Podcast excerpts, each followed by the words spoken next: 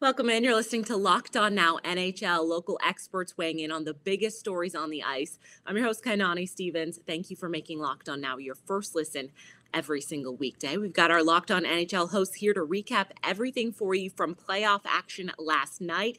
The Bruins and Hurricanes faced off in the playoffs yet again in last night's biggest game. The biggest game. The Bruins and the Hurricanes have gotten used to meeting up in the playoffs the last couple of years at least. Carolina took the first round of this year's series at home, and both Locked On Hurricanes and Locked On Bruins go over the game. Hey there. It's Jared Ellis here, host of Locked On Hurricanes, and tonight was game one of the first round playoff series between the Carolina Hurricanes and the Boston Bruins. This was the third playoff series between these two teams in four postseasons, and the Carolina Hurricanes are a much different team than the last time they played the Bruins in the playoffs because tonight the Hurricanes dominated the Bruins five to one. It was a little bit shaky in the first period, a little bit more in the Bruins' favor, but the Carolina Hurricanes were able to really find their groove in the second period, followed by rookie Seth Jarvis getting his first goal, and Antti Raanta, 32 year old veteran netminder, getting his first career postseason start, being absolutely outstanding, well deservedly winning the first star of the game from the opening horn to the last one. He was outstanding all game long. And now we look ahead to Wednesday for game two, in which we'll likely see a Bruins team with some fire under them. They didn't like they got embarrassed tonight. So on to Wednesday, folks, and let's enjoy this one nothing series lead. The Boston Bruins appear to still have a lot of work to do in order to measure up with the Carolina Hurricanes after losing game one of their first round series by a score of 5 to 1. This is Ian McLaren, host of Locked On Boston Bruins. And the story for Boston again was just a completely abysmal power play and a lack of scoring top to bottom. Uh, only Taylor Hall really uh, was able to break through in this one. He scored to make it 2 1, hit the post.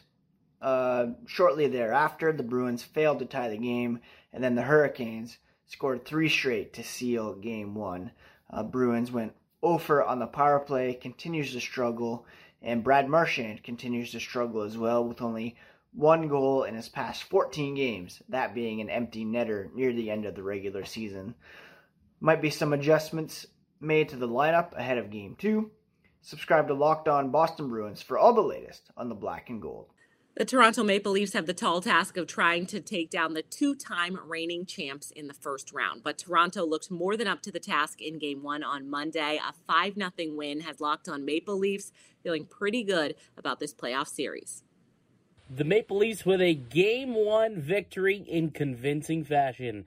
I'm Mike DiStefano from Locked On Leafs and the Toronto Maple Leafs with a 5 0 victory over the Tampa Bay Lightning in game one of the Stanley Cup playoffs. It was a fantastic game, dominant from start to finish, maybe the best game of the Matthews Marner era, most complete game at the very least. It all got started off with a goal from Jake Muzzin, an unlikely hero, and then Auston Matthews gets one. David Kampf scoring as well, shorthanded, and then Mitch Marner, his first in 19 playoff games breaking the long, long, long streak that has long plagued him. And then another one from Auston Matthews, his second of the night. Soupy Campbell, the goaltender, 24 stops in this one for his second shutout of his career in the postseason. Toronto, just a fantastic victory.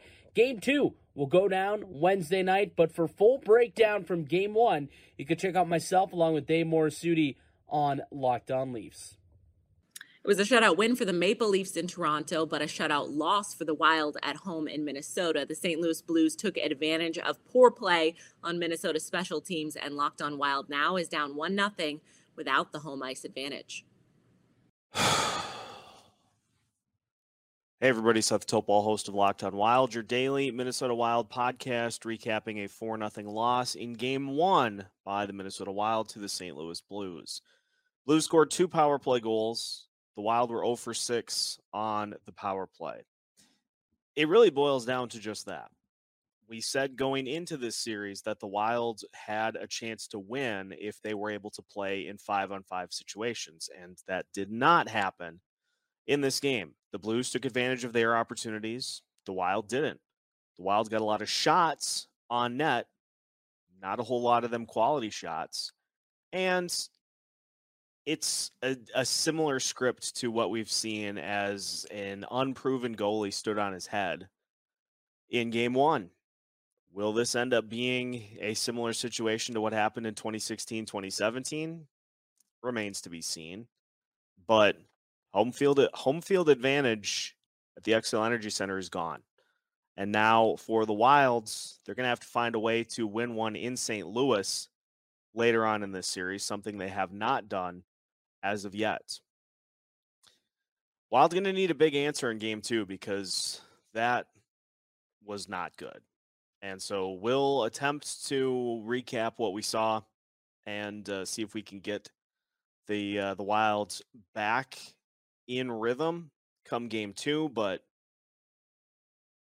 frustrating to say the least. And for more on the Minnesota Wild, you can follow Locked On Wild wherever you listen to podcasts. The Oilers also lost at home in game one against the Kings. LA scored early and Edmonton couldn't recover in time to get the win. Locked on Kings goes over the win, while Locked on Oilers looks ahead after dropping their first postseason game.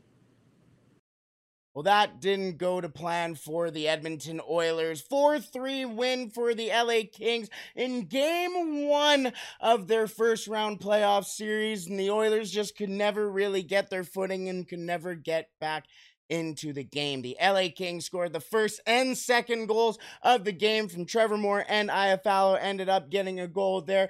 McDavid did get a goal back for the Oilers. Is absolute beautiful goal for Connor McDavid, vintage Connor McDavid. Kailer Yamamoto also ended up pitching in for the Oilers as he tied it at two. He did get a goal and assist for the Oilers in game one, a guy to watch for the Oilers if they are to get past the first round could be a guy, if he is successful, could be very important for the Oilers. Also, Leon Draisaitl did tie it up after Brendan Lemieux took the lead for the Kings, making it 3-2, but Draisaitl did end up scoring. And afterwards, hammering Sean Durzi in the in the ankles with a stick came around after his flyby, gave him a push, and then he ended up getting a power play for the Oilers and pushing away uh, Quinton Byfield's stick. He is getting underneath the skin of a couple of the LA Kings. One of the players to watch, obviously, is Leon Draisaitl, but not necessarily the way people thought he would, getting a little physical, a little dirty as well. Phillip Danault, well, it looks like right now it is credited to Sean Durzi, the game winning goal, but it looked like Phillip Danault did get a piece of it in front of the net. He did celebrate uh, super hard. He is the guy that it seems like if the LA Kings are to get past the first round, it is probably going to be because Anze Kopitar and Phillip Danault shutting down Leon and Connor. And that is kind of mostly what the LA Kings did against the Oilers in game one. Can they do it for a second game? Game two will go at 8 p.m. local time in Edmonton. That's mountain time. 7 p.m. Pacific. We shall see if the Oilers can come back and make it 1 1 heading into LA. That's all for today on Locked On Now NHL. Thank you for making Locked On Now your first listen every single weekday. Make sure you check out Locked On NHL and your team's Locked On podcast during these playoff runs. I'm Kanani Stevens. This has been Locked On Now.